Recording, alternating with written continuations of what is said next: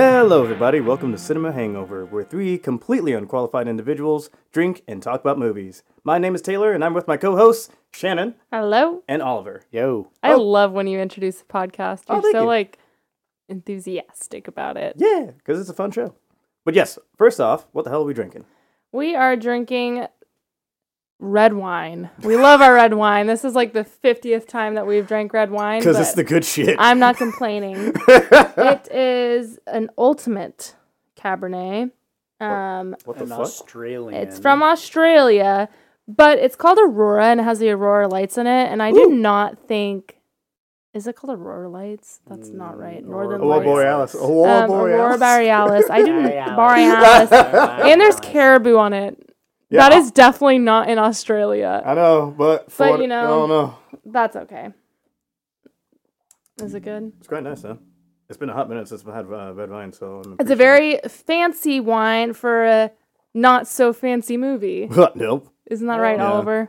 I don't know if it's This not fancy. this movie is not It- what you would th- consider like, this wine like, does really not fancy. pair with the movie except for the Australian aspect, but Yep. Maybe, yeah. Not complaining. Today, we're talking about the new movie, Talk to Me. Woo! the Yeah. new horror movie. New horror movie. Getting a lot of praise. Talk to Me. And I'm just going to read off the synopsis because I don't really want to go into spoilers right away. It's such a new movie. Hmm. Uh, the official synopsis is when a group of friends discover how to conjure spirits using an embalmed hand, they become hooked on the new thrill until one of them goes too far and unleashes terrifying supernat- supernatural forces. Yeah, no, that's Yep. actually I think very I like think that's exactly a really good way to put it. what put it is Yep. without saying too much about what it is. mm-hmm. I'm just gonna dive right in because I want to start talking like about spoilers or it. Um, no, I won't. Okay. I won't include spoilers. I mean, everything that I'm saying So is can I? I that was in the trailers. oh Yeah, I, I, I kind of want to say one thing before people watch it though is that Oh. I don't think it's a movie that you would think. There's there's a scene of like an animal in distress in the beginning that I think would bother some people. oh Oh, for sure. oh Like, yeah It's, it's one thing to expect like dogs dying in a movie, mm-hmm. but uh, in this movie, I guess I won't say any spoilers. But there's an animal early on that's in distress. Mhm. It's a pretty sad moment. Yeah. So if you're really conscious of that stuff, just be aware of that going in.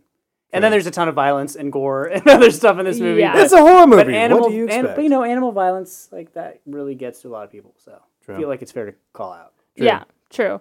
I was gonna say that this movie is like perfect for the younger generation, like the such a- stupid little Gen Zs.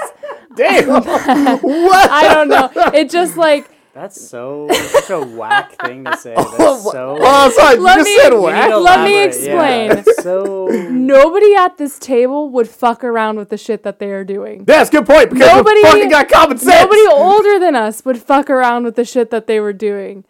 It's all Gen Z kids that would take a hand and be possessed by a Okay, devil wait, wait. Is it is it demon. because of So the Go- but the idea is so this was directed by two brothers, the Philippou brothers. Oh man, if I'm butchering that, I'm sorry. But what have they made before? Nothing. This is their first movie. Oh, damn! Wait, Yeah. this Yeah. is their This is first their movie. first movie, Okay, yeah. Which is Good shit. Yeah, and so they. Because Good shit. a lot of Yeah, this is their first reviews. movie ever, um, and they actually came from YouTube. There are a couple of YouTubers. Yeah. Oh, a channel called RackaRacka. You should check them out if you're listening to this. But Damn. the reason that I was Props I was I was saying that is uh, they said in interviews that the idea of the whole thing is that people it's supposed like a hand the hand or the possession thing is supposed to be a thrill similar to like how people do drugs or people Yeah, yeah, drink yeah. alcohol. Yeah. Like and in that way, yeah. people do way more stupid shit. Yeah, no, for sure. Oh, but I it's see. just like the idea behind it, I feel like I don't know if this movie would have completely worked 15 years ago. Well, oh, mm. here's the thing. The when, as you're mentioning the idea that Teenagers the younger gen- always do stupid seek out- shit. yeah, do stupid shit and seek out thrills. I mean, shit. Look And at that especially- As, as a kid, would you have been like, Well- yeah, sign me up for this fucking demon to possess my body for No, 90 not- seconds? not- And no. if it doesn't close the door in 90 seconds, then you're screwed. Yeah, that's yeah, but they don't Hell really they don't really know. The, I think the whole the whole attraction in the beginning of it is that it's like this social media thing that's happening, and like they see it on Which, social again- media, which is like right, right. Working No, with 15 years I- ago, would that have worked? No. Well, no, of course not. But it, I think that it's like It knows its do- audience. People, well, Mm, yeah, mm, and I mm. think people, I think people just, especially kids, do dumb shit all the time. Yes, they do. Like, Like the Tide Pod challenge. I was about to say the Tide Pod Yeah. challenge. Yeah. yeah, but I mean, Yeah. even kids, even kids in our ge- generation, we did the cinnamon challenge. That's not dumb though. People literally Dude, choke and yeah, dude, get cinnamon fucked challenge up is, on like, cinnamon really challenge. bad. Okay, if you choked and yeah, I'm gonna stop what I'm saying. Yeah, you probably Um, shouldn't say. what And you're also gonna say, think but- about how like teenagers were depicted in like the 80s and 90s in those horror films. Like they were treated like I fucking think, dumbasses. I think that I Yeah. think that it's it's we have sensibilities because of yeah like horror movies and stuff, and I you know, I think that we, none of us at this table would tempt fate, but yeah, there are dumb kids out there, and I agree Yeah. that like not even there are dumb kids out there. Like kids are dumb when they're young. Yes. Yeah. Like I mean, I was too. Everyone at this table was. No one no one was Mhm. above doing stupid shit. Now maybe you wouldn't What get. stupid shit did I do? I'm not going to put that on the podcast. You've done you've done a lot of stupid shit, and that's okay. Everyone does. Yeah. The only point that I'm making is, yeah, maybe none of us would like opt to be potentially possessed by a demon because the whole thing in the beginning is they think everyone's just faking it. exactly. They Yeah. think it's just a ruse. No, yeah, so you know, none of us, but all think about how we went in the mirror and we'd say Bloody Mary, or you know what I mean? Like we Mm. did stupid shit that could lead to something weird happening. Bloody Mary. yeah, Yeah, that exactly. Was shit. it Bloody Mary? It was Is that what Bloody it it's is called? Blood Mary. Yeah. Yeah. Like there's there's always those type of things that people do, so it's not that far off. And Shannon's laughing because she just realized that yeah, we used to do, we used to do Bloody Mary at my daycare, and we'd go in there and like scratch our faces to make it look like we got. And this is how a horror movie starts. yeah. and I had done the Ouija board once. Oh my god! like you can't oh, for The- fuck's sake! pot Sorry. calling the kettle black. Like, Fucking shit! D- Fuck! Sorry. so God damn it! Sorry. I don't recommend doing it. Don't. Yeah, like uh, you know, key thing. Don't do Ouija boards. Like I'll just say that Don't right now. fuck with the spirits. Don't fuck with spirits in general. no Just, like, matter what. fuck. All right, but back to the movie. Yeah, I mean, the, the, the movie so Shannon will tell you not to fuck with the that this is like a Gen Z thing, but I don't know. no, I don't think it's like necessarily a Gen Z thing. I think it just like it knows its audience. Oh yeah, it, it knows how to keep it relevant to the younger generation. yes, for sure. that's Yeah. a better way to put it. I guess. Or I don't even know. I don't even know if it's the younger generation so much as it just it's like current times. Yeah, it, it's it's like very current. yeah. Snapchat is a big part of it. yeah, like, but social media is a I big part I of could see like other people that are older that like horror movies not really enjoying this as much because of it. Really? Interesting. I don't know. if Like, I do you feel like there'd be uh, there's enough there that creates a disconnect, or Yeah. really? I don't know if I agree. I mean, really, like but it, it makes me think, like, say for instance, if someone younger is watching an older horror film from, like, say, like Freddy or something like that, and they see some of the old tech, yes, there might be some things that make them go, why the fuck they do it that way? But I do you think there's still enough in the film for people to latch onto that it's just a a minor element versus something being so distracting? I mean, maybe, but yeah, I don't know. Yeah, probably. But I also think that there is like, I I don't think it'd be 100% relatable to everybody. Gotcha. So you think like because it's be, like showcasing so much current elements like social media and stuff, it and, and inadvertently But I don't- losing I, I don't like know its ability to connect with certain audiences. I don't know if I agree that it's like all about the social media aspect. Like that well, it's aspect. not, but That, It's- that that only plays like a small part. I feel like in the beginning to kind of get things going. and Right, it's then used the as a story tool. is like a. I wouldn't say it's like a typical horror story, but it's like something we've seen in horror movies before, and there isn't a whole lot of like social media or any aspect of it that necessarily dates it to being like a Gen Z thing. I think I would say the majority of the movie, in fact, like isn't focused on like young kid things that only young kids would know. Ooh, here's a prime thing that comes to mind. Like, well, say I, I, I mean, it. It's a rated R horror movie that's like pretty uh, deals with some pretty like adult hardcore shit. themes and hardcore shit that's like grief and trauma and No, for sure, but they are like seeing everything unfold via social media at this party, and they're like, "Oh, is this real? Let me Ooh, test it here's- here's out." a that's how prime- it starts. Well, he- Yeah. well, here's a prime example. If you think about like horror movies or honestly any teenage movie from back in like early 2000s, everything was like transferred through like phone messages from like flip phones and shit. Yeah. That shit was like common. And then before then, it would be through like say MSN Messenger or some shit. And then before then, it'd be like the hard hardline phone connections Mm-hmm. and stuff. So technology is always a crucial, relevant element when it comes down to like teenagers. But then, the, that- but then there's also like the aspect, not even just like how they're seeing this like unfold, but Mm-hmm. then there's the aspect of like it is you, your friend is in front of you being possessed, and your first instinct is to pull out your phone and start recording. Like Ah, mm. that's just like that's what I mean. Like it, it, it knows its audience, and I so that aspect think of it. that the younger generation would definitely enjoy this movie a little bit more than I think an But older we, generation. but we just watched Bodies, Bodies, Bodies, which is and like that's the same thing. exact same thing. Exactly. Except, except I'm- even I- I, I'm would not- say, like, I'm not even- arguing that. Even more so. For Bodies, sure. Bodies, Bodies is like a satire on One hundred percent. that 100%. Whereas I think this, in my opinion, only used that like social media aspect to kind of get the movie going Like a in the plot device? beginning. Yeah, in the beginning, it gets everyone in a room together, kind of. oh yeah. And then after that, it's just kind of like its own horror drama thing going on. Taylor's dancing with his wine. Hey, it's been. Hey, Is it some- good? Sometimes when you have like that good sip of wine, you're like, yeah. so, I had to have a moment. I'm sorry. I sorry. feel that. but no, I, I see what you're saying. It's it is definitely used as a tool just to get people together so like the plot can happen. Yeah. And Yeah, I didn't find it. I mean, I'm not Gen Z, and I I didn't find it that distracting, really. Like to me, it, I'm to not me it- saying it's distracting. That was never like I'm but not I guess ever what I'm saying is saying I didn't that. think that it was even like necessarily made for Gen Z. I, I more so is kind of like if you're saying I'm not that, saying it's like necessarily made for Gen Z. I mean, maybe not Gen Z only. I think after millennials, you probably lose your audience. oh, so like say if you're trying to get to like an old school like Mhm. That's Like- so interesting because I don't know that I agree. I mean, you can watch, you like you can watch Friday the Thirteenth, and you can enjoy that, and that's basically about like that's that's like a '70s retro summer camp that just does not exist in the same way that it used to, and you can watch that, and that entire premise doesn't hold up to today. mm, Yeah, but there's a little bit of a difference between us and the.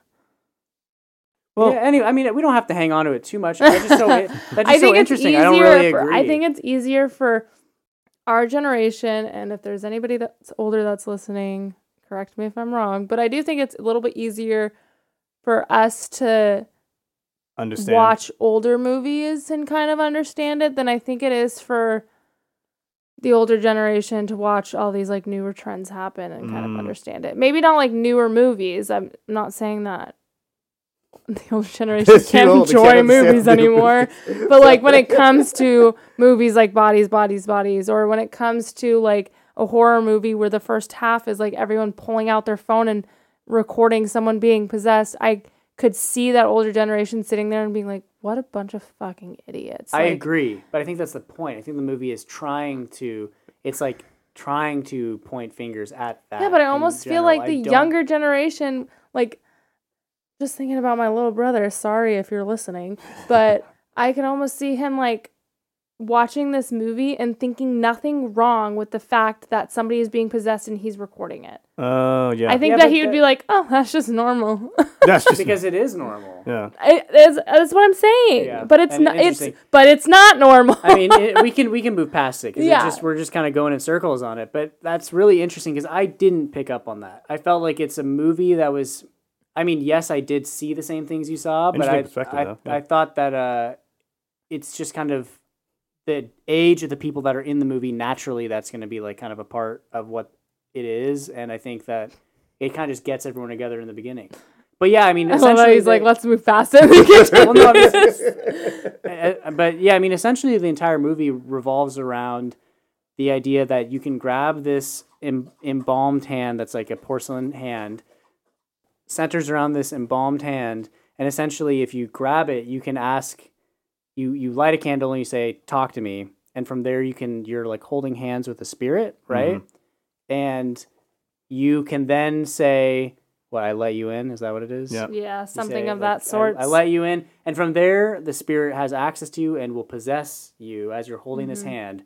And the whole rule that they come up with is you can only do it for 90 seconds. After 90 seconds, bat like you know, Bad it may will not happen. want to leave, is how they say it. And also, the candle is a Um, way in order to open a doorway, Yeah. and Y- yeah, it you opens a have to door extinguish and the candle Blow to the close candle door. and let go of the embalmed hand to close it. Mhm. Um, and so at first, it's kind of like they're all messing around with this hand, and and s- like, periodically getting possessed, and they all describe it as being like it's an out of body experience, basically. It's like, like you're in the another They way of past getting treat high. it like they're doing a drug. yeah, Like, which is the there's whole idea that literally they were. a sequence where everyone kind of is like doing it and they're just showing them it's a going through it. Yeah. yeah, And it's just like if if you didn't know that they were being possessed, you would have thought that they were like doing drugs. yeah, and that was what Which that is was like what a the the underlying message, Yeah, that's what the directors were trying to go for. It's Yeah. basically like this is like the next thrill, next kind of like addictive thing.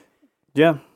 for these people, but it's all fun and games, I guess, literally until the little brother of well, not I guess not the little brother of the main character, but the little brother of one of the characters who is the main character's kind of like Best friend. pseudo Should family. we just kind of get into spoiler alerts well, right I'm now? just kind of gradually getting into there. Yeah. Yeah. Um, yeah, but I think what you're about to say is kind well, of a that's what I was spoiler gonna- alert. Okay, well, that's what I was about to say. Is it kind of is all fun and games until the little brother uh, plays the game, and then from there things kind of get crazy. It goes straight to shit.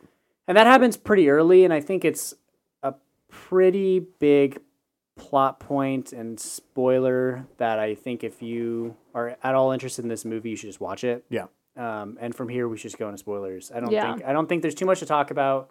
I think a lot of the fun of the movie is going in not knowing much about it. Oh yeah, for sure. Oh, for sure. Um, I, not that it's not fun without that, but I think that like it definitely increases the shock value of what happens Yeah. next for sure. yeah. Yeah. It's So time for spoilers. yeah, Mia, played by Sophie Wilde, is the main character in this movie, and her mother supposedly killed herself two years ago. And when all shit goes haywire with them doing the hand possession, is like the two year anniversary of her mother's death. hmm Um, And the way it's kind of portrayed early on in the film is that it was like an accidental death, but in the back of her mind, it's she's kind of like we pressing the idea that it was suicide, even though the evidence is kind of indicating that. So I think yeah, I think there's yeah. like I don't know if it like ever really fully answers it. I think that I think there's like does. part parts in the movie where it's like Mm, it you think it that she doesn't- does you think that she commits suicide, but and that's why I think that there's also this huge underlying message of like addiction. Yeah. Because I think that it kind of explores that too, that maybe Well, her her- mom was addicted Ah. to drugs and may have like overdosed. Yeah. So Um, it, it's It's not it's fully difficult movie. answered. It's a, it's a difficult movie to analyze what exactly is going on because almost immediately into the movie, uh, Maya, Mia, Mia. Mia, almost Or her mom calls her im- me. Yeah, almost immediately into the movie, she does this, you know, does the talk to me kind of ritual and is in there for too long. I think it, they said it was like five seconds over. yeah, she was over like for So she bit. was in there for like 95 seconds or whatever. Um, and at that point on, things start to get weird.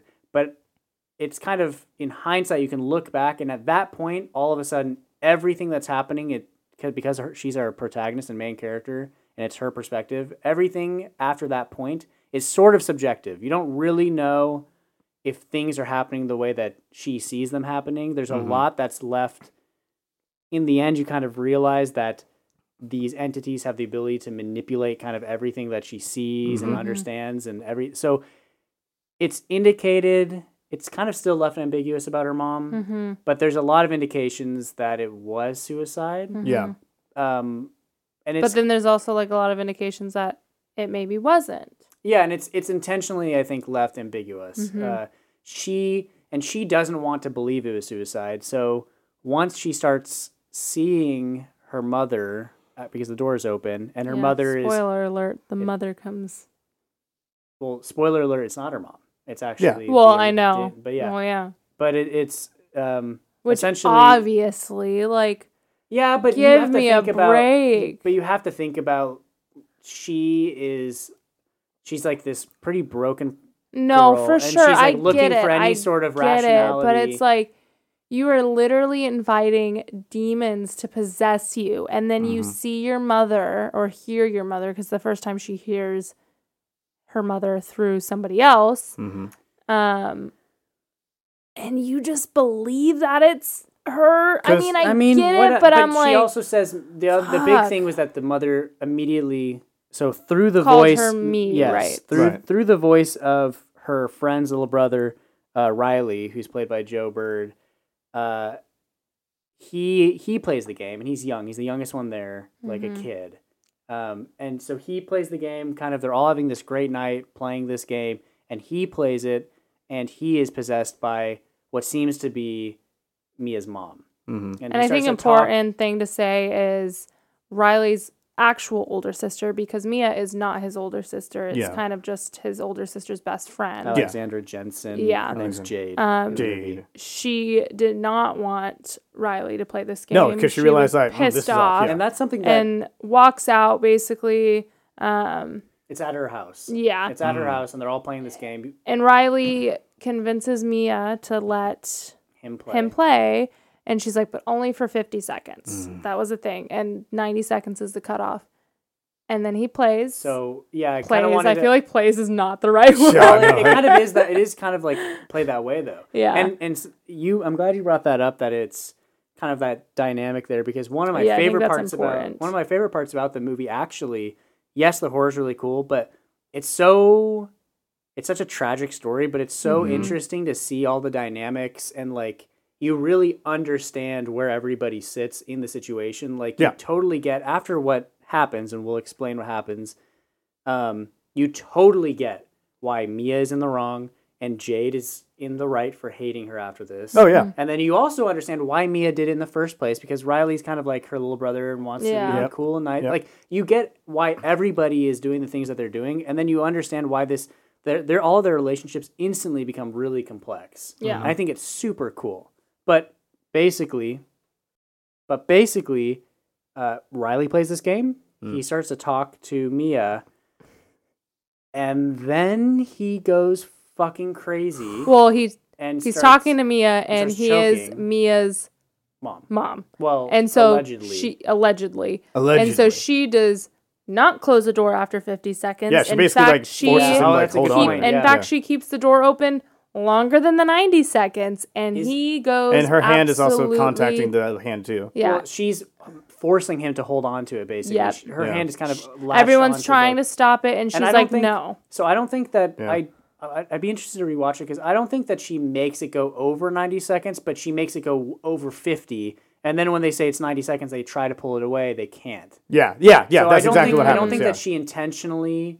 I think that's kind of part of the interesting dynamic. Is I don't think she Which would intentionally tried to make to. sense to She just wanted to talk to her mom as long as she possibly Which could. would make sense to w- yes, we'll talk about it in the ending. I can bring it back in the ending, but, w- it could it would make sense if you're right and he does not go over ninety seconds. yeah, Uh, they- like so- once that they hit the ninety yeah second so they're like, God. so basically he starts to like choke and freak out and he starts in super fucking brutal fashion bash his face against the corner of the table Mm-hmm. um, and i'm talking like a kid Mm-hmm. and he is fucked up mm-hmm. and then he goes flying across the room and starts well he starts pulling his eye out That was oh rough. god, starts- yeah, the eye. That and was then he starts bashing his head against the, the corner table and once he's about to basically end it Jade jumps across, the, bursts Dude. in, jumps across the room. That and was puts her the hand- ultimate Fucking fucking heroic sister, sister. save. Yeah. God damn. and it is Like breaks her hand and or yeah, arm he smashes in his order head to against like her hand try and stop the him. corner. Yeah, that And- shit And fucked.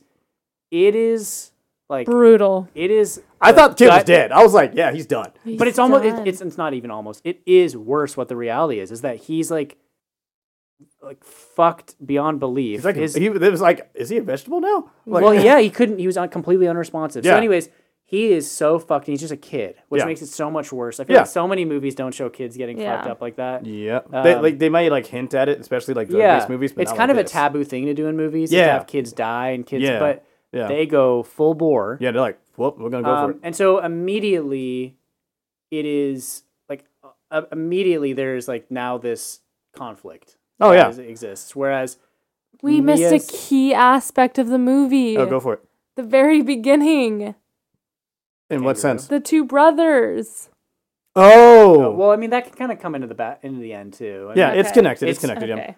So, basically, they go. You about- you talking about that just reminded me. Yeah, Oh, yeah, yeah. Because I was like, there really isn't a whole lot of like cold open. brutal scenes with anybody else in the movie. Mhm. It's mainly just the little kid. I can definitely understand why they chose that as a cold open because when you take that out and just do it based on the scene after that, you don't really get that super horror movie vibes until like the touching the hand thing. So I bet they did that. It's like, all right, let's remind people the info or a horror I'm- movie and treat. Yeah. I'm, and I'm gonna be honest with you, like hot take. Mhm. I actually didn't super love the cold open. Really? I- yeah, I was watching it and I was kind of like, oh, this feels exactly like every other horror movie that I've ever seen.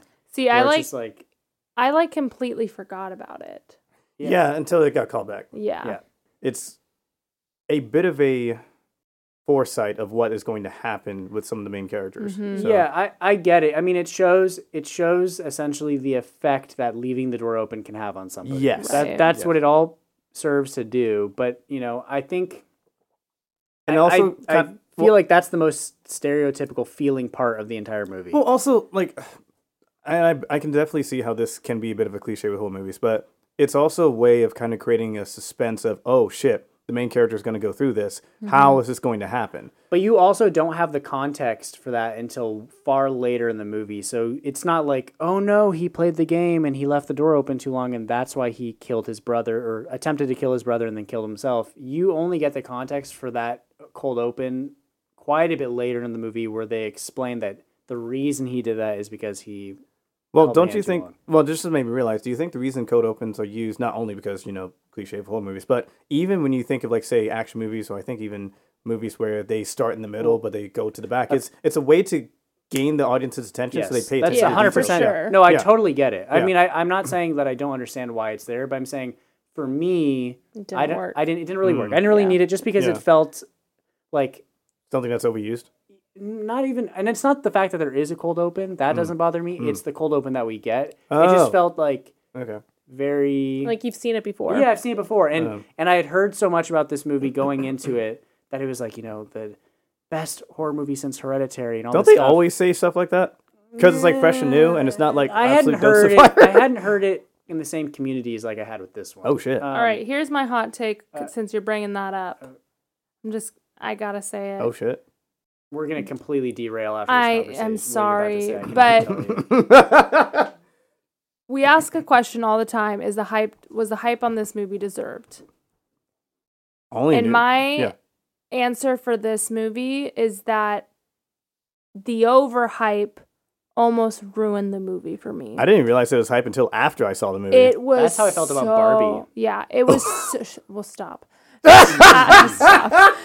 It was. You tried to slide that so- in, didn't Yeah. It was so overhyped, and I think that it being called the best horror movie in a long time kind of ruined wait. things for me. Not that it was a bad movie. I think it, I think it was like, a, you- I think it was a like, really good disbelief. movie. But when you hear that and you Mhm. hear so many people saying that, you create this expectation in your head. But And that's I not feel fair like to the movie. Exactly. Well, that's what I was about to say. It is like setting the movie up for failure because there's nothing that the movie could do. I don't even think the best horror movie could compare to a bunch of people saying it's the best horror movie. I think it just will like always be overhyped when people say that. Yeah, Mhm. I so I I think what I'm not gonna like speak on behalf of everybody, but my like analysis of that comment of like it's the best movie since Hereditary, I think it has a lot to do with like in the times we live in, we get a lot of horror movies more than Mhm. we did before, which is awesome. Mm-hmm. But we get a lot of like run of the mill jumps, dumpster fires. du- maybe not even quite dumpster fires, but just like run the mill, like jump scare fest, existing IP, like just like sort of bland thing, like horror movies we've seen before, So a you li- hundred times before. And I Hmm. mean, and that's not to say that there aren't good ones that come out, but I think that this one, for a lot of people, is just refreshing in it. Like it's it doesn't it doesn't feel like a lot of horror movies we've gotten before, maybe in the themes and stuff that it deals with or how it deals with it. Like Mhm. there's a lot of nuance to it. Um, and I think that that's why people are latching onto it. At least that's what I think. Mm-hmm. And for that reason, I agree. I think it's a lot more. It takes a concept that you've seen in horror movies a million times, like the possession concept, Mhm. and it really like elevates it to this really cool height where it's like nuanced and you know Mhm. deep and there's all sorts of cool dynamics and all these things that make it definitely for me stand out from other horror movies that we've gotten recently. I mean, Shannon and I watch her horror like every new horror movie that comes out in theaters, and I can't remember half of them because like Damn. They're just I just very feel like- forgettable. But and I one guess, for like, I'm- me, I think will stick out. I guess like as like the more that horror movies kind of change Mhm. because I feel like they have maybe not all of them, but I feel like some have changed like Hereditary and Talk to Me like hmm I almost like wish there was like a different genre than just horror movie. Like to Mm, me, those mm. movies kind of fall in between thriller and horror. You like know, it's not quite thriller, I can agree but with it's that. not quite horror. Because when I think It's when that- I think about a horror movie, like I want to leave the theater scared. That's Mm. so Like- interesting. And it doesn't necessarily need to be a jump scare, but I want to be like creeped out, like don't want to go to bed at night. And this movie didn't do that So I- for me. So when people are saying it's the best horror movie that they've seen in a long time, and then I go and see this movie, hearing those, hearing that kind of takes away from the movie. And Yeah. not that it was a bad movie. So- I think it was a good movie. I think I think it taps into this is kind of in that genre that's being talked about a lot, which is that like, and I think it's a stupid term. I, say it every I know what you're about to say, about to say. elevated horror. That's like kind of what Ah! this is tapping into, and it's interesting because horror is subjective. yeah. Mm-hmm. Ninety nine point nine nine nine percent of the horror movies that we see, Shannon and I see in theaters, do nothing for me in the Mm-hmm. sense of like I don't leave scared. Yeah, anybody can kind of jolt you and make you jump, which is what Yeah. every horror movie does. It's a lot harder to build actual tension and suspense and fear. That is That's and true art. That's an art. Yeah, Yeah, yeah. it is. And I think that for me, although Talk to Me isn't necessarily like a super terrifying movie or anything like that, there are some some really cool imagery. There is some really maybe not cool isn't the right word. Horrifying imagery, mm-hmm. horrifying moments that yeah, I go home and maybe I'm not like checking my closet at night, but it may it's it sticks with me longer than those other movies. Mm-hmm. Kind of like Hereditary, which is the other big one that they hang on to. I don't think Hereditary is like necessarily like a terrifying movie, but it's really unnerving and it has Oh, this yeah. like level of anxiety to it that kind of gives you this like uneasy feeling that a lot of other horror movies don't do. So- we never got to release our Hereditary, did we? Not yet. No. Not I think that one was ruined. Yeah. That was back Yeah. in the Back in the early days. day one of Cinema Hangover, and I We don't could- think we ever I got love to that release it. movie. we could always It's- do a redo. We Yeah. should because I love that movie. I mean, if that's a spoiler for it, and and I think this movie, I I think it's unfair to say that this movie is is as good or better than Hereditary because for a, a sophomoric film that Hereditary was for Ari Aster Mm-hmm. and the previous movie only being a short film, Hereditary is like a masterpiece in my opinion. Mhm. This movie is really fucking good. and For a has- and first-time director, and it Hell has yeah. no business being as good as Right. it is for a first-time director. Like, guess- that's crazy to me. for sure. I guess the reason I kind of wanted to bring that up is like that's a question that we always ask: is the was the hype deserved? Yeah. And I think that there is a point where. Yes, the hype is deserved, but it also can take away from people's experiences. I think we Yeah. may have talked about it. and on I mean, the podcast you, Oliver and I before. have talked about this many times recently. Like, I don't, I don't know if this It's is because- necessarily the hype, but I feel like there's this new era of trailers, like releasing Talk so trailer did much. not show much. No, I know, but I think like releasing too much in the trailer, Mm. and that also is like taking away from movies. Like, So- I would rather just go into a movie not knowing anything and not knowing what other people think. I don't think that's true because you're the queen of wanting to watch a trailer before we watch a movie. Yeah, you're right. Yeah. okay. So- I like to I like to know what I'm going Yeah, into, but also I don't want to know what I'm going into. what. I like I to know what I'm going into to a certain extent. I think it taps into exactly kind of one of the things you were complaining about in the beginning, or maybe not complaining about, but criticizing the beginning of this movie, is that I really do think social media has done a lot of damage because it be, it creates like echo chambers and it creates a Maybe hype- that's a better way to put it it. creates a hype bubble. Yeah. And I think like I you know, it's it'll we'll have to do a podcast on it. We will, Shannon will make us, but a spoiler a spoiler alert for Barbie is that I think Barbie may be one of the most overhyped movies I've seen in a long time. It's really good. Well, you're just wrong. Ah! the only point that I'm making is that social media is a bitch. And it, it will Yeah. make Yo, things that's a quote for the like Yeah. for, for Recent Seed One podcast. Social media is a Yeah. bitch. That's it- that's just that's gonna be the description for this, or the caption for this movie when I post it. You know, I just Yeah, Episode real. blah blah blah. Social media He's is a a bitch. yeah. Yeah, yeah. put Yeah, that no, on my real. tombstone. 'cause it- but it's, it's so it's so true though because it, it it's- creates it these really echo is cham- with movies it and creates, stuff like yeah, that. it creates this echo chamber and it creates this hype bubble where if it doesn't meet this like crazy high expectation, all of a sudden you're left feeling a little Yeah. disappointed. I will say though, and it's it- not fair. It can be used as a very useful tool because, like, say for instance, um, reminds me of a term of like uh, shadow, like dropping um, either a game or a movie. I'm not even sure if you could shadow drop a movie, but it's the idea that you just send something out with like little to no marketing whatsoever. But because social media is that great megaphone of word of mouth, you can really get a not you go beyond cult following and it can become something that's a, mainstream. It's a double edged sword It for is, sure because so. it creates hype bubbles and it creates those echo, echo chambers, but it also gets the attention to people that like maybe wouldn't otherwise have it. Very Talk true. to Me is a tiny, tiny movie. It's a tiny movie. Do you know how much it costs? also, I don't know how much- A24, which me and Oliver love. Yeah. So it's a yeah. And we actually just bought a poster from them. Are you yeah, serious? we did Or actually for this movie. Oh my god, this that's movie. awesome. Yeah, but anyways, it's a tiny movie that like only had a few showtimes every single day, Yeah. and especially in times of like Barbie and Oppenheimer. this movie came out came out God, I hate him. what? I said Oppenheimer too. Barbie. There are these, the reason the I say roll. that the reason I say that is because there are these huge, massive movies that are, are. like dominating the box No, office. for sure. killing. And for this tiny little independently made horror movie to come out And, it was and the, to get the, the attention, theater was pretty packed. Too. yeah, to Yeah. get- there's Sneaking only like way in. three showtimes, and to get the sh- the attention that it is getting, I think that's awesome. It is I would nice. much rather people champion little tiny independent movies like this than giant massive movies like the the ones I just mentioned. Yeah, even of though at least for oh shit you know what i'm gonna save those opinions for later Uh, Save that for another but podcast. i will say this um getting a chance to see this film i was just looking at it for what it had to offer the context that again this was made by first time directors that just gave me you didn't hear a lot about this movie before no i did watched not it. no I, I i think i Oh saw gosh, clips of the yeah. trailer What but did that was you it think? I honestly thought the film was fascinating in the sense that the subject matter was willing to explore and how it was honestly a tragedy for the main character Mm-hmm. and what ends up happening to her.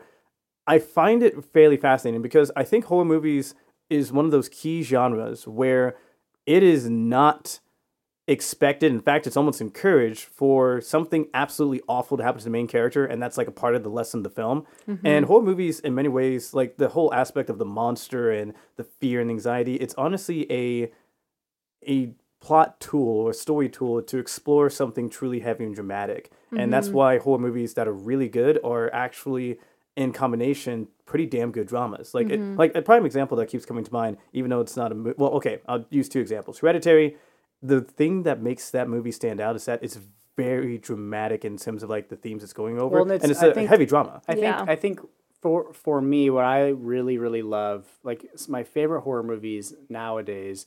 Yeah, I have a soft spot in my heart for like the dumb, cheesy, Like slash run films, the, like- like, the same ones I was just saying, run Yeah. of the mill horror movies. Like Yeah. I will always love those and have a soft spot for them. But Yeah. the horror movies that I love the most nowadays tend to be the ones that are like interesting stories and dramas first, and horror movie second. Absolutely And, and agreed, when I say that, I mean like to me that is why I love Hereditary, because it's like this genuinely tragic family drama that all of a sudden becomes this like pretty terrifying horror movie. Yeah. Talk to me is kind of like this really tragic story about this of like of loss and despair. And I, a prime, then- th- a prime thing to that that kind of builds up on that point. If the horror movie elements were taken out, it would still be a damn good film because the drama aspects sure. are still strong. So and that's all what of makes these it good. actors are Yeah. I think first time that- actors, by the way. Damn! all of them. Yeah. And part that, of the and that's something that I love about A24. Yeah. Is they are Well, that- always looking for these actors that was more so the directors than A24. But but Oh, A24 does that too. Yeah. They like will just find will- people H- and on the A24 streets and be like, "Oh, small- you have a cool look." Yeah, and A24 champions small movie makers, Mm-hmm. Which is great. actors and stuff. But yeah, all of these are first time actors. The the Damn uh, good. Philip, Damn good. Philippou. Oh gosh, I'm sorry. Philippou brothers, the directors. Yeah. Uh, they were steadfast in what they wanted to do with this movie, Mm-hmm. and they said they wanted it to be in Australia. They wanted it to be with Australian cast and people that Which they is picked. curious because Australia is known for censorship like crazy. and I'm Well, surprised they because got it, as because much it done. couldn't it couldn't get it wouldn't get picked up by bigger studios unless they didn't make it in Australia and they did they used uh, like big name actors and stuff for what it was and the themes and horror and so Hmm. Like honestly good on them. They just like believed in their product. They got like a bunch of different like sponsors and stuff and made the movie they wanted to make and they got into Sundance, which is like mm-hmm. nobody gets into oh. Sundance. And then from there the rest is history. And from Sundance, A24 picked it up for distribution. So it's super super cool. I love that type of stuff. It feels like a little success story for It is. Yeah. for these two guys that are just making movies and do what they want to do. Like That's I said, awesome. like I said, champion your little independent movie makers. If you had to choose between the big box office movies and movies like this, these are the ones I would rather see championed. Mm-hmm. But all that to be said, it is a really interesting, sad drama about this girl before it is even a horror movie. Yeah. and I think that's where kind of going back to what you said earlier about like horror being subjective. Hmm. You said that you kind of like the story and then the horror. I feel like if I'm going to a horror movie, I want the fucking horror Mm. and then the story. I, I just want to be like, like horror is number one to me. Like I want to go. I want to go into a horror movie and be fucking scared And- when I leave. I, I agree, but I think for, for me, a lot of what makes things scary is caring about the characters and caring about the story and like. No, and I'm not saying you're wrong, but I think that's like where it does become subjective. Like Yeah. you want something completely separate than what I want going into a horror movie. Yeah, Fair enough. and I think I think for me, a lot of horror isn't jump scares, Or maybe not that you want, but you need something. no, it elevates it for me. Yeah, to have those for ha- elements, to have it makes be like a good movie to ma- you. It makes it scarier if it Yeah. not jump scare fest, or it, you know, it does have interesting characters and interesting, you know, storytelling. That makes it there was like no better jump for me. scares in this movie. no, and I love it for it. Yeah. Same thing with Hereditary. There's like no jump scares in Hereditary. Thank goodness. Yeah. Like it, it's yeah, So, like to that point, like when considering how this film makes you actually give a shit about what's going on with the characters, like the prime example is Riley. Like you go through this film, getting introduced to the characters and understanding, you know, how they're connected and how the family dynamic is. And Riley's, you know, a young teenage kid who's, you know, kind of distant from his sister because that's just shit happens when it comes down to those type of families, and it's just the way it is. And he's just trying to connect with people, and he's trying to be as cool as everyone else. And when this whole trend of the possession thing he's like comes your up, stereotypical little brother that wants to hang out with his like cool older sister's friends. Exactly. I Exactly. love Mia and Riley's relationship. Yeah. And so like the first scene that you see of them honestly and maybe maybe there's something i missed but i didn't even know that they weren't related right off the bat like i almost thought they were like step siblings Hmm. because he like goes and picks her up and then they're just fucking jamming out to chandelier in the car I think I think and it like movie, just creates this like good bond between them Yeah. at first i genuinely thought that it was like a stepbrother stepsister situation oh, fair enough, fair enough, yeah. and yeah. then they come home and she walks into his That- actual so- that could have been on purpose, I actually, think that this Yeah. movie, I think this such a- movie is yeah. so so brilliant in how quickly it's able to immediately establish relationships between its characters. Mm-hmm. You- Yeah. that's the so first scene basically you see Riley and his friend and his friend is smoking a cigarette and you see the conversation between them and you kind of immediately understand that Riley can be pre- peer pressured but also that Riley Yeah. can stand up for himself and like Yeah. has scruples and all these things Yeah. and then that scene is followed by Mia and Riley in the car singing and having this great time which establishes that she's not just her older sister's friend or he's she yeah she's not just her older sister's friend also Riley's friend yeah, yeah. and then you meet you meet you know Mia's friend Riley's older sister and you see their interactions Yeah. and you under you start to like um, very quickly understand the dynamics of everyone Mm-hmm. including the mom played by Miranda Otto Yeah, I think she's like the only I like like actress character. that's like you know like An actual less- big Yeah, actress. yeah, yeah, yeah, yeah. she is Eowyn in Lord of the Rings Oh my fucking god! I was trying to remember, Yeah. trying to figure out why I recognized her. That makes so much sense. Yeah. Okay. And she's great. And you immediately understand that she's a mom that's like super busy and working and, you know, like trying to care for her children. But she's also aware. But she's also she's also very aware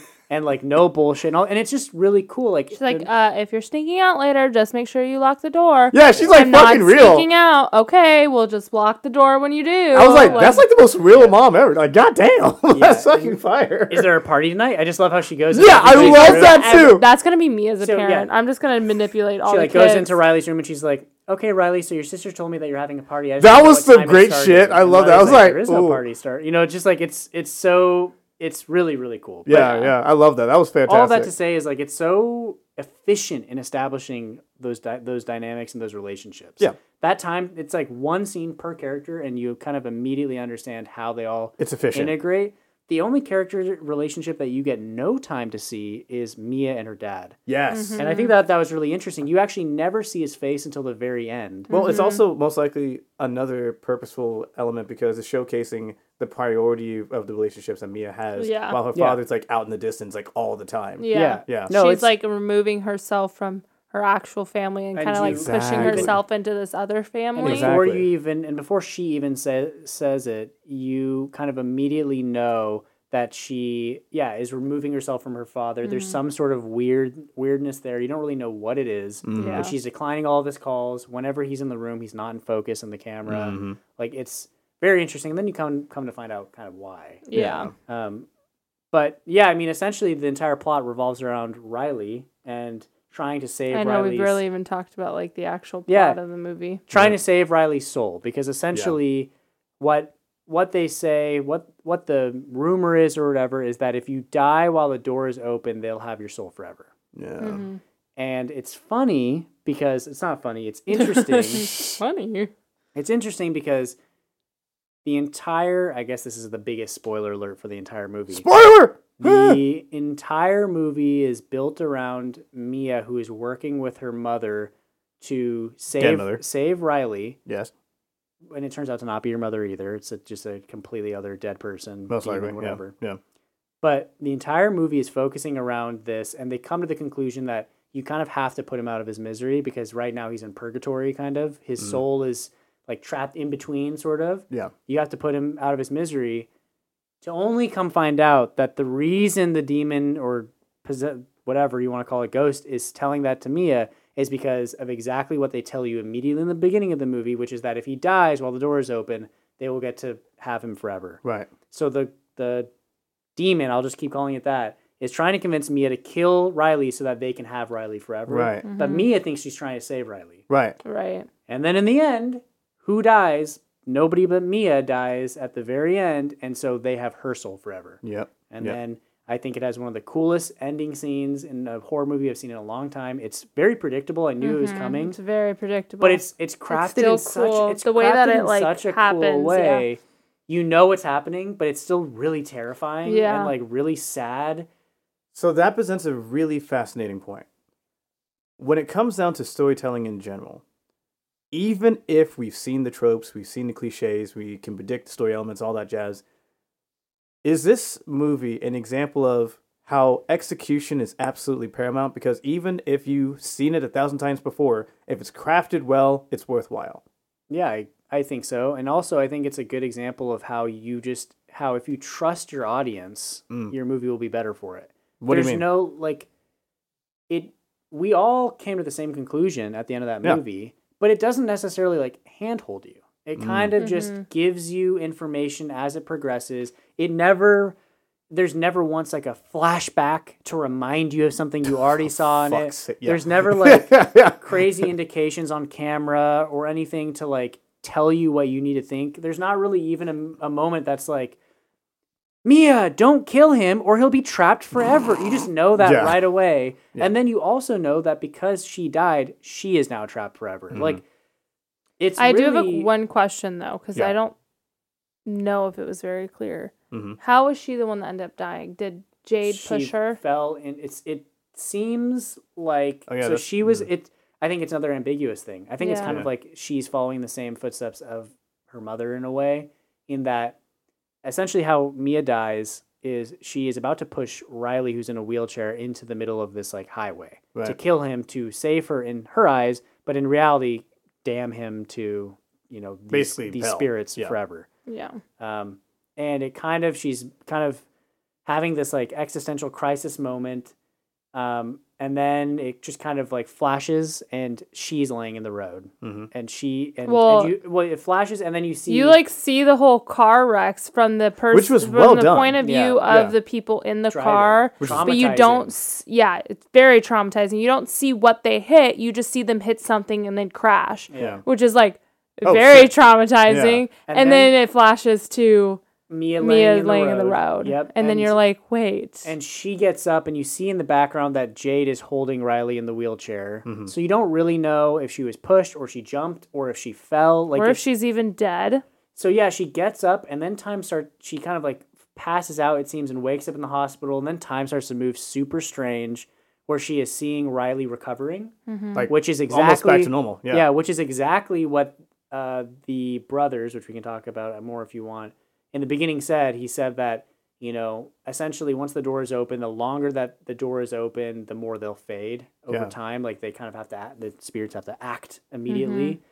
So that rings true that Riley just over time got better. Mm-hmm. So you see him kind of it starts to montage forward as she's watching these things happen.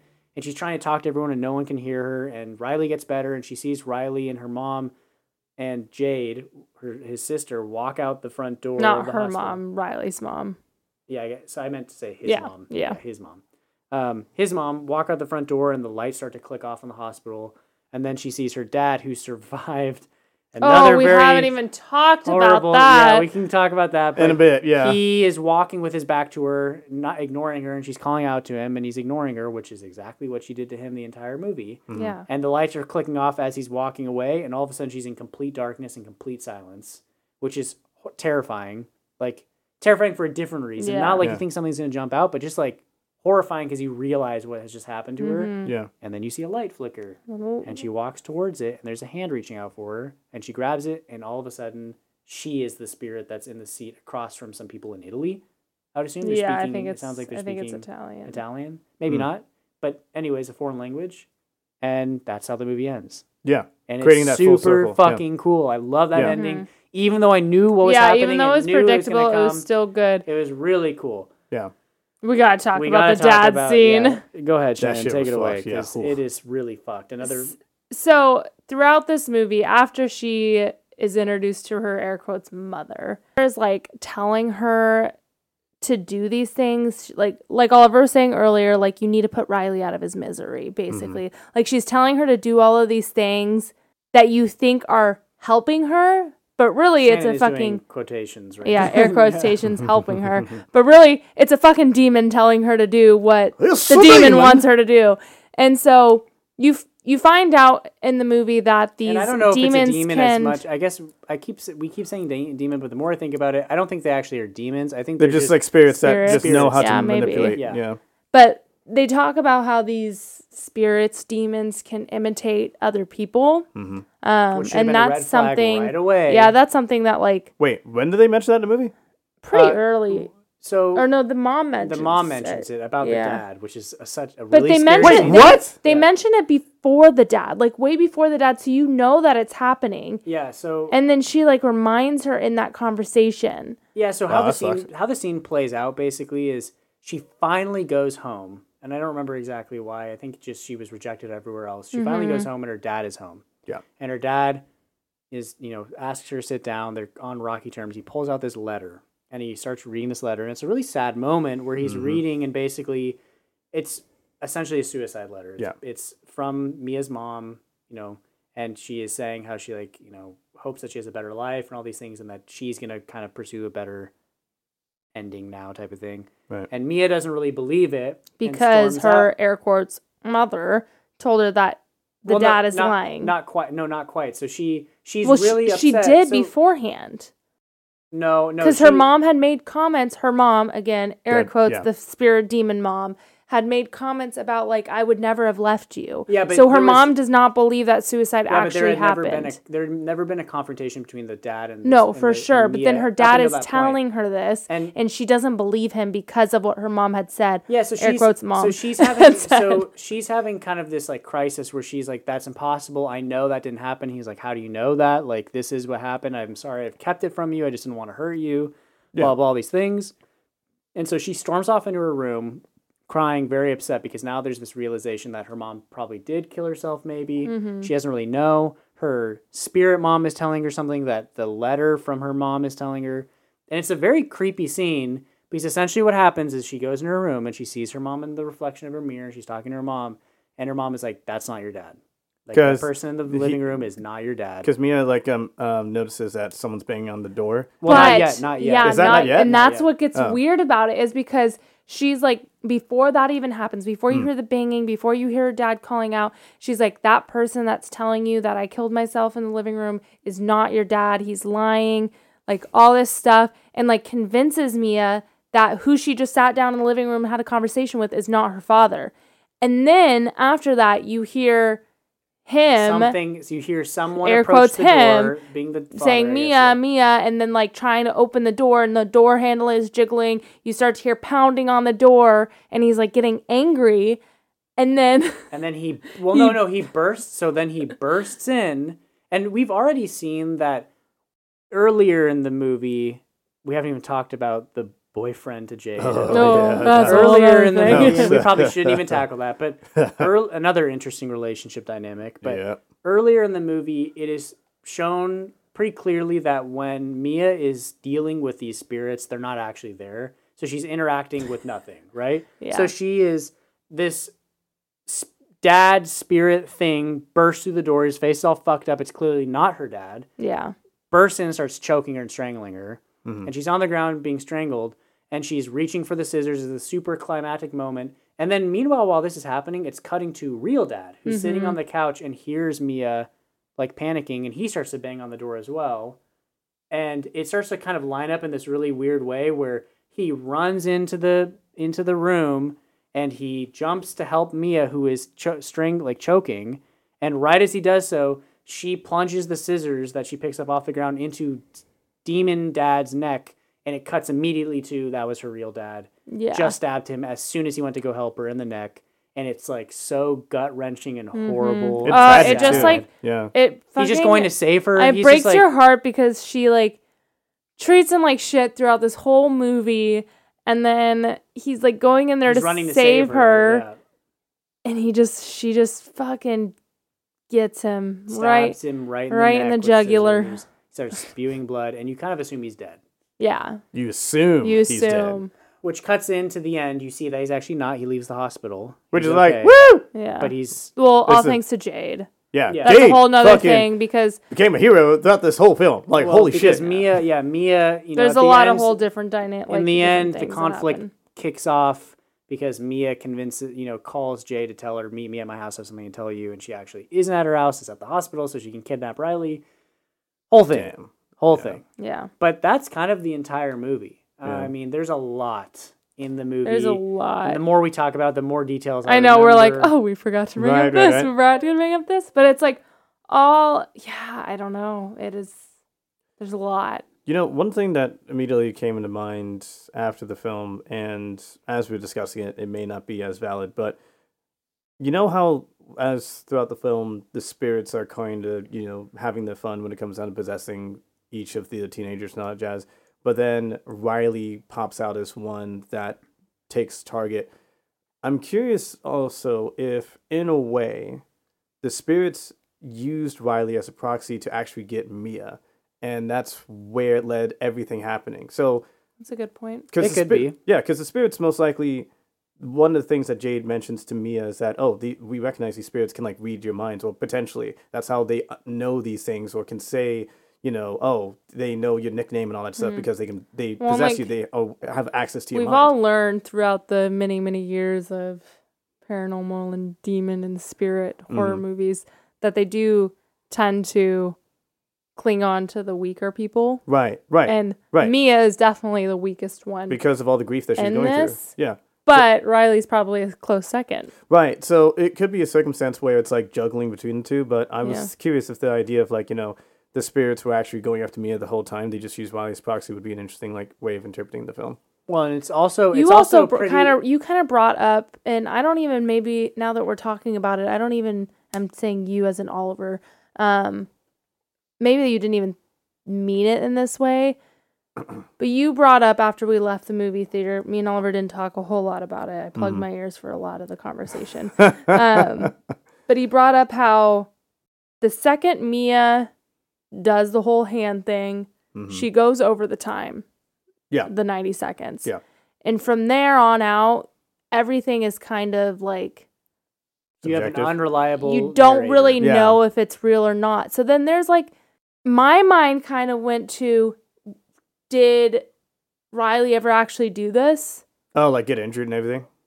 yeah Yeah, I don't Hmm. know. I was mean, all of this just like a I think I think we're we led don't to know if believe it's that actually it- happening. that- I think we're led to believe that at the very least he did get seriously. I think he probably did. Oh, but yeah. then I started Based- thinking, like, did he? Did he Yeah. not? hmm Well, and it's it's also in, an interesting callback. Did he get in the hurt that beginning, bad? In the beginning, when Mia is possessed, whatever entity is possessing her, which ends up being the one that's I guess stuck with her the whole time. This like kind of fucked up, bloated lady looking Oh, yeah. guy Mhm. thing, right? Wait, do we know if the entities switch?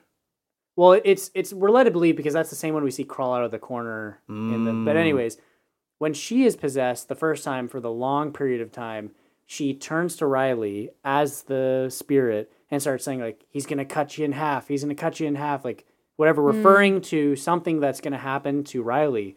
So it seems pretty obvious to me that whatever spirit is in Mia is now is also working with another spirit in tandem hmm and that Mm. why it's kind of kicking off the way that it is. Oh, fair Hmm. enough. So there's like a teamwork aspect. It's like Well- a foreshadowing Well, for it. Another thing that keeps popping off in the film, and this is definitely showcased extensively with the Jades, I would say his possession, is that when they are possessed, they reveal aspects of, well, not exact. Well, that actually is the trick question: is whether or not the spirits are revealing hidden thoughts or things that they know will impact any particular person that's witnessing this.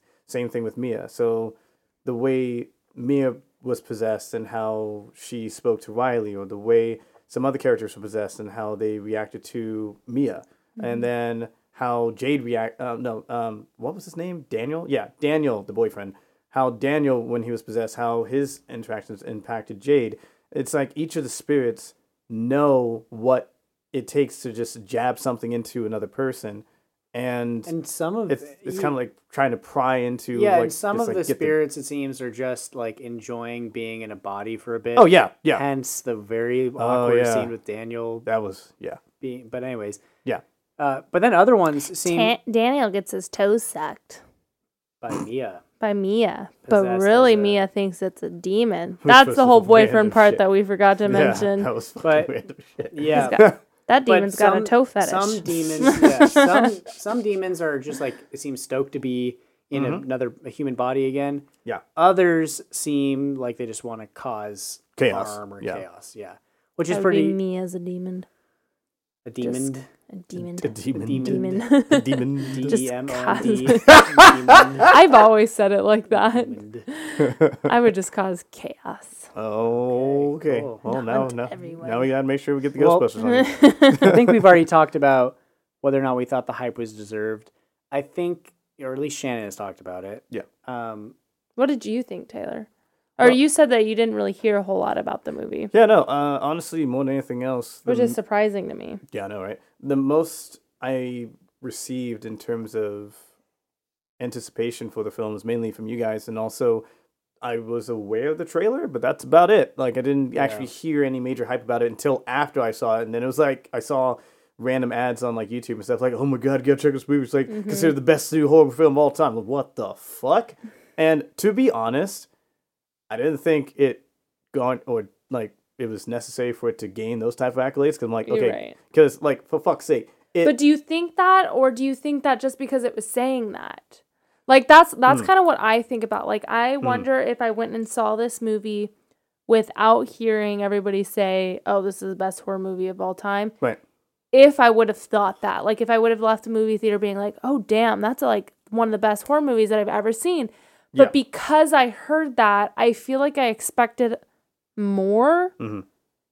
And that's kind of like that let me down. And not the fact that it was like a bad movie. To help with that case, um, because I heard about the whole hype element of it afterwards, if someone like came up to me and said, "Oh my god, Talk to Me is like the best horror movie of all time," we're like, "No, it's not."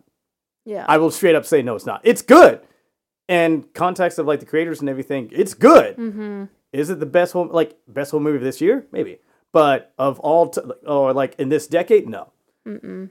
yeah, it's it's it's tough because, like I said earlier, I think it depends on how you con- Honestly, I thought- The Boogeyman that just recently came out was a pretty good horror movie. Oh, that's kind of your paint by numbers horror movie. Oh, paint by numbers whole movie. Goddamn. What is that supposed to mean? Just like your cookie cutter, like it's nothing new. Yeah, and I or guess that's where kind of where it goes back to being subjective. Like that's what I look for in a movie. Like I want to be creeped out, and like I was creeped out in Boogeyman versus I was not really creeped out and talked to me. Yeah, I think I think so. Again, I think in context it's a creepy of concept, but it's not like a creepy. I think in context of being kind of a Mm, mm. refreshing horror movie, it is. Yeah, I get the hype. I do think that the hype bubble is a little hurtful. But if the hype bubble exists strictly to get people that may not see this movie out to see it, then I I'm all for it because again, it's sure. a private. It's I not like private. It's an independent movie that is releasing next to these behemoth movies, and I I Behemoth. If that's if that is why people are are out here singing its praises as highly, or if that's part of the reason, then I'm like I'm all for it. That being yeah, said, but it also like maybe that should be one of our questions. Not is was the hype deserved, but something about the hype bubble. well, I mean that's part of don't is the hype deserved. And I and to answer that question, But no, it's I don't like- think it's I don't think it's like the best horror movie that's ever. But that's where it gets or- weird. Like, not was the hype deserved? Yes, it was a good movie, but was it overhyped and took away from it? Like the hype that was generated was like- too much. Like, was it on the level that? Because when I think was it is too the much? hype Yeah. deserved, I think of like, yeah, I don't know. Like say for instance like a random like side movie like not side movie but side example dune when people said dune was fucking good Yeah. you go check out dune it's fucking good And like the hype for that was like deserved. like it was appropriate for the movie hmm And like if somebody was is so let me put it this way. yeah If somebody was to tell me like Talk to Me is a really good movie, you should go see it. Yeah. And like a lot of people were saying that, then I would be like, yes, the hype was deserved. Like this is a great movie. Yeah. But because it was like almost a little too much where it was like, oh, this is the best They horror oversold it. movie. They- They, overdid it Yeah. and that kind of ruined it. I think I think you also have to think of this in terms of what this movie is, in that probably most people that went and saw this is because it just came out. Like Yeah. it just came out. I think probably most people that went and saw this weren't expecting much at all because it's this tiny little independent horror movie. Mm-hmm. And when you go in with those expectations, yeah, you're probably floored and like, wow, that is one of the best fucking horror movies I've seen in a long time especially for like an because you film, will yeah. go in there and you're like not expecting a whole lot. Yeah. And so in in in those terms, I agree. Yeah. But if you're now visiting it after all this kind of all those people have seen it and all those people have talked and it kind of starts to exponentially get bigger and bigger and bigger, the hype bubble, yeah, it's impossible for any movie to live up to that. so does that Yeah. mean do you Very think, rarely do I ever watch a movie that has an incredible hype bubble that I'm like, yep, it deserves all of it. well that begs the question do you think as a result it will detract those that watch the film because they heard about the hype I don't and it will think- impact here's, their experience Here's here's here's what I will say regarding that. Yeah. I think I think it's I'm I'm hard pressed to think that anyone that genuinely likes horror movies would go into this and not like it. Mm, Now, do I think you might go in and not think it's the best horror movie ever? Sure. fair But I, I think for me, it's fairly easy to recommend this as a horror movie to people because I just don't see, a specific, specifically horror fans, you kind of have to be good with gore and like, you know, the tragedy of it and all those things. Yeah. If you like horror movies, I don't see you going to this and being like, wow, that sucked. Because I just don't think this yeah movie no I, sucks. I agree yeah I th- think this you movie could, does and not for the record, in any I approach enjoyed suck. Boogeyman too, but I think I totally get how people could see Boogeyman and be like, that sucked. you know, like I, I Yeah. do. I do. And I'm not saying I feel that way, I don't, but no, I could see this it too. but- movie, this movie, I'm like, I just don't think people would ever see it and be like, wow, that was garbage. yeah you have to like really Like- be special in order to like say something like and that And so for that film. reason, yeah, it's like pretty easy for me to be like, yeah, go see it. It is worth some hype. Yeah, it's worth the hype in the sense of it is good enough for me to say, go watch this movie. That is fair. That's fair. Mm-hmm. Now, this kind of going back to one of the things we talked about earlier about the aspect of drama being a primary element of these this current, I would say, era of horror films, and this is almost like a continuation of that. And do you think that this might be like the key element that's going to help horror films like either, you know, to a degree, horror films have a mainstream stay, but this always like the slasher films and all that jazz. But when you consider films like Hereditary and Midsommar as an example, just something that's coming to the top of my head now, talk to me. The dramatic elements of the films are really the things that kind of gives it staying power, that kind of lingers in your head. You're like, that was some fucked up shit. but it wasn't because of the horror. It was because of the drama. The It's drama like was it's so maybe not even drama, but like the uneasiness of the movie. right. Yeah. Well, actually, I think that's like the key bridge between the horror and the drama is the Yeah. uneasy like element that Yeah. connects them in between. I feel like that's like what the horror movies have. I shouldn't say the horror movies have been coming. The elevated horror movies have been becoming. It's Mm. like more so just uneasy feeling, not really To like me, horror. it's to me, it's trying to craft. Sorry, I don't know if that was like answering no, I mean to that's me, like, the that's question where you were going. Yeah. To me, it's like trying to create genuine fear, which is yeah. Okay. again, fair. which is a lot harder than just jump scares. Which Paranormal activity created general fear for me. maybe like the first movie, but after like the fifteenth, then uh, uh, but stop. but paran- but paranormal activity, y- y- like yeah, it is. Yeah, I I totally. What was the scariest movie to you guys growing up? oh shit. Uh, I mean, as it's fresh in my head, Paranormal Activity really fucked me up because I watched it by myself. The Grudge fucked me up. you I actually watched- watched The Grudge, damn. I watched Oh, Paranormal dude, that shit Activity fucked me by up. myself in a house in the dark, and this was before the internet and like I at did least that the internet. like, I, I did didn't that have with, like one of the se- the second. I didn't have Paranormal access to it in the same way that I do now. So it was like I didn't know it was all fake, and it fucked me up. Yeah, it was pretty. It was pretty fucking scary. Like, and when you go when you watch a movie and you come home at night and it's like a par- you watch I also Paranormal watched. Activity. It's like I also watched Blair Witch Project in my room that was just like surrounded by a forest, and it was Ooh, really scary to ooh. watch it ooh. like, in the dark. Oh, that's awful. Um, another scary story is I watched The Conjuring. That movie fucking scared me when I was younger. Um, Did you ever see the sequel to the Blair Witch Project? Is I did the Blair Witch Project, the Book of something or other, right? Yeah, I think it's like the one where it's like the brother and like his like group of friends go to the woods and stuff. Anyways, like Yeah. what I what I was what about saying you, is, Taylor? I can barely remember. I th- I feel like my connection when it comes to scary stuff is more with games versus like horror Mm. movies. Yeah. yeah, Hmm. yeah. But now I've become so numb to horror movies that nothing really sticks with me much. I mean, yeah. I'm not really one to be like, oh, I gotta turn all the lights on, and you know, it, it's. I've just seen too many. Do you, but but do you there think are right there that's why it has to transition to the dramatic element so that the psychological but there are stronger? but what does stick to me is like for example hereditary when i first saw hereditary what stuck with me is i was not you know like turning on all the lights and checking my closets necessarily but Mhm, what was sticking in my mind was like the really creepy imagery i would like Mm. think of like a creepy image of it or i would think of how i'd look at a pile of clothes in the corner and it looks kind of like a person sitting in the corner and that would creep me out I've always done that Or- though. or yeah, but Hereditary, like there, that's a major scene in it, so it kind Yeah. of refreshes that in your mind. Or like really creepy sound design. I'm hearing the sound of like someone cutting through their neck with a rope. You know what I mean? Like that makes me realize something that might be important to maybe highlight here because when you consider like films going from like early 2000s like say fuck it 2015 you we had like slasher films resurrection of slasher films saw alien five four shit and all that jazz.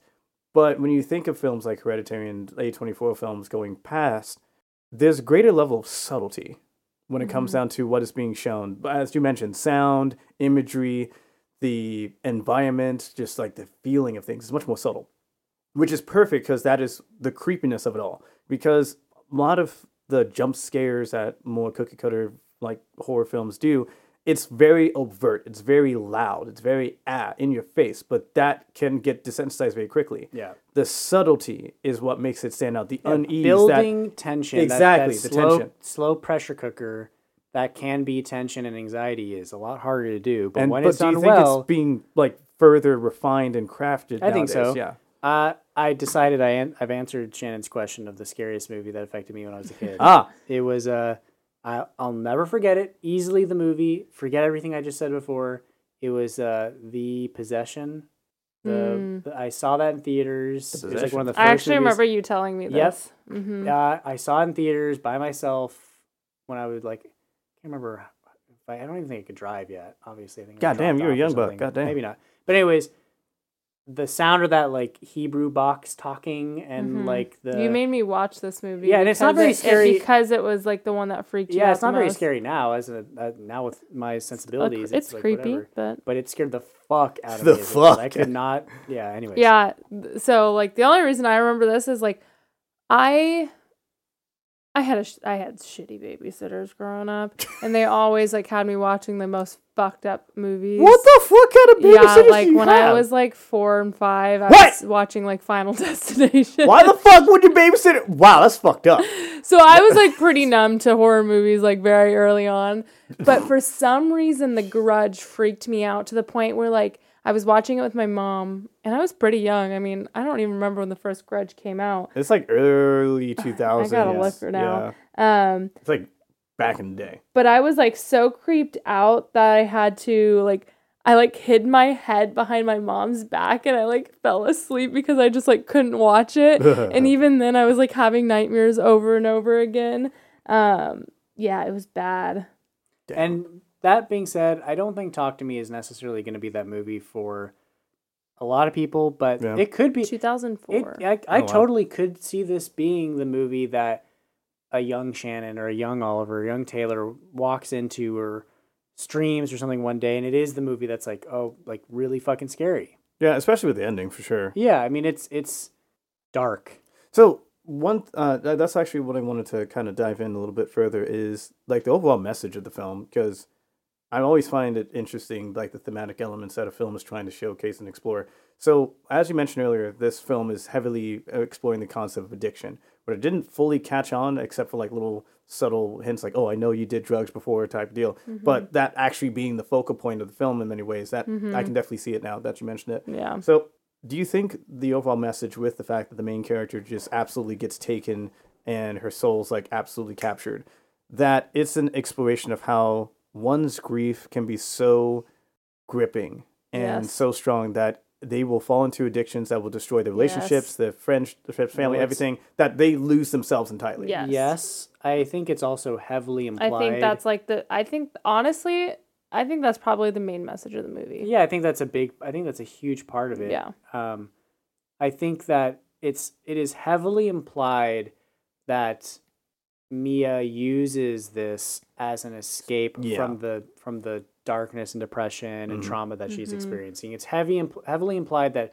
she does not want to face any of it. She just is looking for escapism, which is what she Uses kind of like the Uses- pseudo family for. yeah. Mm-hmm. Yeah, the family helps, but it, it's heavily implied that she becomes addicted to this, you know, whatever you want to call it. Possession experience. Possession experience, specifically for the times where she is not in her own body anymore. Yeah. She does it a- as a way to not experience what she's feeling. She says it feels warm and fuzzy, and you're like in the back seat, Mhm. kind of. I will say it's when honestly, as I'm thinking back to that final like sequence in the film where Mia's like recognizing she's, you know, fucked.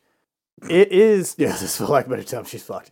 It is a great it's like well done in terms of what it was able to capture of like the weight of the tragedy of it all because this just this poor teenager that's going through a truly dramatic traumatic situation that any person would have a difficulty going through. It's a bitch to go through something Yeah. that she'd gone through. Mm-hmm. And throughout the course of the film, yes, there are many points where she could have made a better choice to not fall into this damn situation. And that's kind of the other thing about this film too. There were opportunities for better choices to be made, but she just didn't do it because she was swayed by her emotions and also And- swayed by the, you know, spirits and all that jazz. And it's unfortunate. But when that moment of realization, when she realizes how far she's fallen and how she cannot go back, it's so sad because It's super sad, and I think that that is what it, it could have been so different. I think that that is what makes the ending so tragic is because you do feel for her. Yeah. Like even though it's easy to identify all the points that she should have stopped doing what she was doing or made different choices like you were saying, you also understand why she makes the choices Yeah. that she makes. It is understandable. It's understandable, not yeah. like there's so often you watch a movie and you're like especially horror movies it, it is a, a trope in horror movies Yeah. for people to make dumb decisions. it's mm-hmm. so it happens bad. all the time. It's so and bad. no one in this movie makes dumb decisions. It all kind of makes sense for who they are. it is clear motivation And even because you can see the thread. And Yeah. even though you can be like, oh, Mia, don't let Riley play this game. You know what I mean? Like, even though you can look at it, you're like, you get it. You Yeah. get why she would do this, or you get why she would think these different things or act this way, especially considering what she's going through. So, because you can put yourself kind of in her shoes at the end, it does feel all the more horrible when she has died and now she's trapped in this, quite literally trapped in this darkness. Yeah, and Yeah. it's a mixture of not only a good script and like storytelling, but also the acting too is like portrays it very well. The fact that I had a sense that these were like fairly new actors because hey, they're so fucking young. Yeah, they're all first time actors. It's crazy. it's insane because they do a damn good this job. This is gonna blow up Sophie Wilde's career. I can feel it. You think? Yeah. Oh, we haven't talked about this. what? Sorry, I just have to bring it up. You Yeah. know what was the creepiest part about this movie to What? me? The If you had to toes. guess, what would you guess? Sucking toes. that, that was pretty creepy. If um, you had to take one guess, Oliver, what would you say? I can't think of it off the top of my head. Taylor, what would you say? I'm Fu- building it up to be like Yeah, something no. crazy. Yeah. yeah, The no, fucking sure. eyes. The possessed eyes. That was the creepiest eyes? part for Just you? like the black wide eye. It was so creepy to me. It was damn good. Like I'm not sure if that was makeup. I don't or, think I've like, ever seen effects. something like that in a movie before. Well, they th- always like so the mom's eyes that Mm. you see, the air quotes mom, like Mhm, the mhm. glazed over, Mhm. like cataract looking eyes. It's like the ghoulish eye. Yeah, yeah, that's, that's, I've like a normal thing that you Yeah. see, but these were like black alien possessed Well, looking that's kind like- eyeballs. it was just their entire entire iris, their entire eye became black. oh Yeah. no, no, Like- no! It was way more than that. Their entire like entire eye, like all parts of their eye. And then the eye was Oh, yeah. larger than it normally is. Yeah. So Oh. They're yeah, yeah. There's oh, like very small oh, white you on gotta- like the sides. Yeah. oh, But but any no, I I yeah, that's very creepy. But that I don't I didn't think that that was the creepiest part. Well, at I'm all. curious. Like I, I will agree that I- that was a damn think- good effect. I think one of the creepiest parts for me, imagery wise,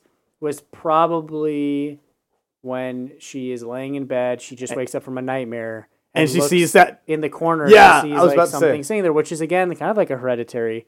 Mhm. Um, the same same sort of thing used in Hereditary, where there's something in the corner sitting there, oh yeah, Yeah. and it looks kinda like there's like glowing eyes or something. Mhm. Very creepy. Yeah, Well- and then that had nothing to do with anything. The like glowing eyes. No, it ended up Like, like, when her forward when and it her was like a- eyes like adjusted, it just was like the cabinets or something, and Yeah. then in the corner there was there's a- somebody there. yeah.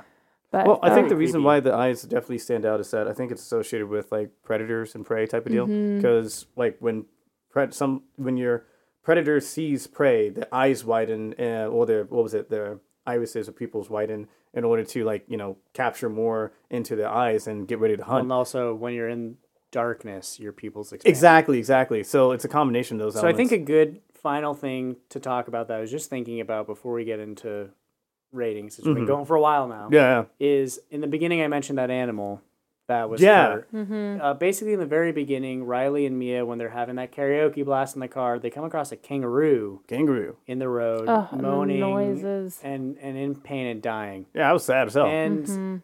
is super sad. And you think that she's gonna run it over to put it out. And I was like, "Don't do that. It's gonna make it worse." And you and she so basically she does Ah, nothing. but letting it just Yeah. suffer. I know that's And like the difficulty. She yeah. doesn't call any. So it's a really interesting character moment because you kind of start, you kind of understand more about Mia's character right away, in that she chooses indecision instead of making a decision to call someone and help or kill it and put it out of its misery. She chooses to just leave and Mm. not do anything. Um, And Riley and almost like calls out on it too. He's like, "What the fuck are you doing? Like, yeah, do and then it's interesting at the very end when all the shit is going on in the third act. Uh, you see the kangaroo in the hospital, Yeah. bleeding and, and walking Mhm. away. She's which having like a flashback, remembering it. Yeah. Yeah. Um, and just interesting about like how she couldn't put this animal out of its misery in the beginning, but then she is now willing to put Riley out of his misery. Maybe it's because she realized that oh, I wasn't able to do this, but now when my It's- best friend, like one of my close friends, is in danger, like it's I an need to do interesting something. character arc. in But that- Yeah. also, do you think the spirits put that into mind? what put what in her mind? Like the idea of like trying to like being able to do that. right, yeah, like as like puppeteering, like basically Yeah. the host. It's like, look, what can we do to motivate her to take out Riley? Oh, the kangaroo thing. Do I would that. like to think that when all those flashes are going on, that that is a little bit of her actual conscious kind of like trying to rationalize. pop in and be like, "You didn't do this thing before. Mhm. Don't do it now." Or you know, I don't know. It's like it's strange, but it's Could very be a interesting. combination, yeah. I was curious to see how that would tie into the movie in the in the greater, you know, the Yeah. greater movie because I was like, I figured it was like Ah, some you form of chose- foreshadowing. Yeah. you Mhm. chose to put like a hurt animal in, like a hurt dying animal, tragically in your movie. Please let that make sense at the end. Otherwise, it's just you know sad. Yeah. Yeah. I think it's about that time. It is about that time. Ratings time. Rating. Not I wanna me. know. Shannon, you got go Damn! first last time, so you have to go first. No. Taylor, go first. God Shannon, damn. you need to go No, first. Taylor, you go first. God damn. It's like, like wow. Okay. Wow. All like, right, Taylor goes first, and then Shannon. Uh, okay, that's fair. Um, let's see. What shall I rate this movie? Oh, sorry. Uh, Dig deep into your soul. uh, What do the demons tell you? 3.5. really? Three point Oh, five. okay. So that's why I didn't want to go first because I also give it a three point five, and I thought you were gonna say that's too low. Damn. Well, okay, so here's here's my reasons for it. So Wow. the film's good. Like the film's good. It definitely offers a nice, interesting new IP and interest. Oh, I swear to God, don't milk this fran. Don't turn it into a franchise and milk it. For love of God, if it's a one and done, good. Mm-hmm. Let it be that. Fuck's sake, I think it will be. Yeah, you can't make this into a franchise. you'll be fucking surprised. Oh God. They made Saw. they made like ten Saw movies. Like if they can Well, do there's that. another saw coming out. Yeah, that's what I mean. Anyways, anyways. But yeah, so for, it's an interesting new approach to a possession type of, I would say, storytelling mechanic, and it is a dramatic film that explores a fascinating topic, and it is pretty heavy and in depth, but it's well acted, well directed, good writing. It was a blast to go through. It definitely keeps you on the edge of your seat, especially when the tense moments happen. You know shit's about to happen, but the execution of it makes you go like, ah, fuck. Yeah. It is a good thriller of a film. Um, it not it's not exactly super gory in terms of like horror. Like if you've definitely seen stuff like Saw and stuff, it's not that level, but it's worthwhile to check out. If you're a horror fan, as Oliver's mentioned earlier, definitely check it out. If you're more of a casual fan like myself, then it's definitely worth checking out if you're curious to see what all the talk is about. And yeah, it's 3.5 for me. It's not bad. It's mm-hmm. actually pretty good, but it didn't like wow me to the point where like, oh, now I'm a horror fan. Like, Yeah. you know. I think like the way that you put it, you just said like it's a good thriller movie, and that's that's how I would explain it. It's mm-hmm. not a thriller movie. It is a horror movie. Yeah. But for somebody that is like really into horror movies, to me this feels like more of a thriller. Yeah. With some horror elements spliced With in. yeah, exactly. Yeah. Um, that's not necessarily why I give it a 3.5. Honestly, I think the reason that I give it a 3.5 is going back to what I said earlier and just like the hype. The hype The hype ruined like, it for really me. fucks up. Yeah. That's not Yeah. fair, though. It's it's not, but like Something to consider. when maybe? you are going into a movie hearing like, "Oh, this is the best horror movie I've seen in a long time." And then me leaving the movie feeling like it's more of a thriller and not much of a horror, Mm. it does take away from the experience. And that sucks. And that's like it's that's shitty. But that's just that's how I was feeling leaving the movie. And I think that's still how I feel. Interesting. So, I pretty easily categorize this as a horror movie. That being said, I get the thriller elements, but it is like very much horror elements that are driving the plot. Like Yeah, no, I can ghosts, spirits, scary imagery, body horror, Oh, yeah. gore, all those things. Like it is to me it would be like if I was buying this movie and putting it in my collection, no brainer horror movie genre. Yeah, no, in sorry. I, can, I can still see that. Yeah. Um, I think it's. I'm honestly surprised that I'm about to have the highest score, but maybe I shouldn't be. I honestly think that this is like a damn good horror movie. It's really, honestly, fascinating and inspirational that these guys just made this movie and did it the way that they wanted to do it. Um, is it as good as like Hereditary, which it's getting compared to? I don't think so, Mhm. but I think it's really damn good Mhm. and refreshing and creative and new. I think I'd give it a four. Damn. if I was like half like expecting not a a four- 4.5. I but know, not- me too. Yeah, yeah. If not a four and a half, a four. I think Okay. I'm gonna stick. I'd like to watch it again. Honestly, I Oh, yeah, think. fair enough, I yeah. think. We didn't answer that like rewatchability. Would Oh, Yeah. Would I you watch mean, it? Mm. Yeah, I think so. I might watch it like one more time just to see if there's any One like more additional time. details. Yeah. I don't think I'd, I don't think it's a movie I'd watch over and over again. Yeah. But one more I time. probably would watch it again, but it would.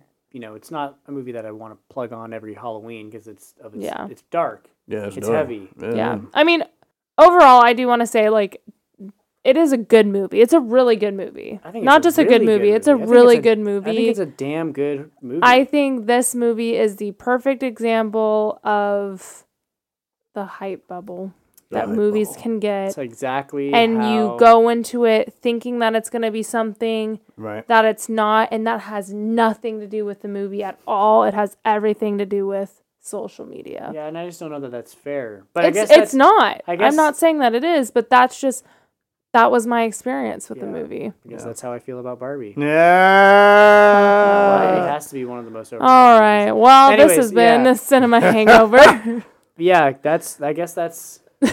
That's about it. it. Wait, Wrap hold it up. up, Wait, Oliver. wait. Drink counter. uh, I think I don't we. know. i just finished my th- third glass and you guys are still at on your two. Two, second Yeah, we're both at two. God damn it, Shannon keeps beating us every goddamn Well, she also time. did take the last of the wine, so there was no opportunity. To Oh take any my I saw that and paced Fucking myself. guy. I do love my wine All right. Fair enough. all right well Later, y'all. this has been cinema hangover Thank you very much for listening, and we appreciate y'all. Thank you. Talk to you Peace. bye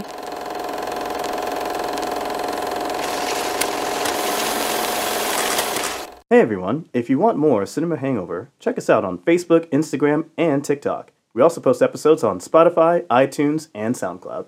If you have any movie suggestions or questions, drop a comment on any of our social medias. Also, if you have any drink recommendations, be sure to let us know. And again, thank you for listening.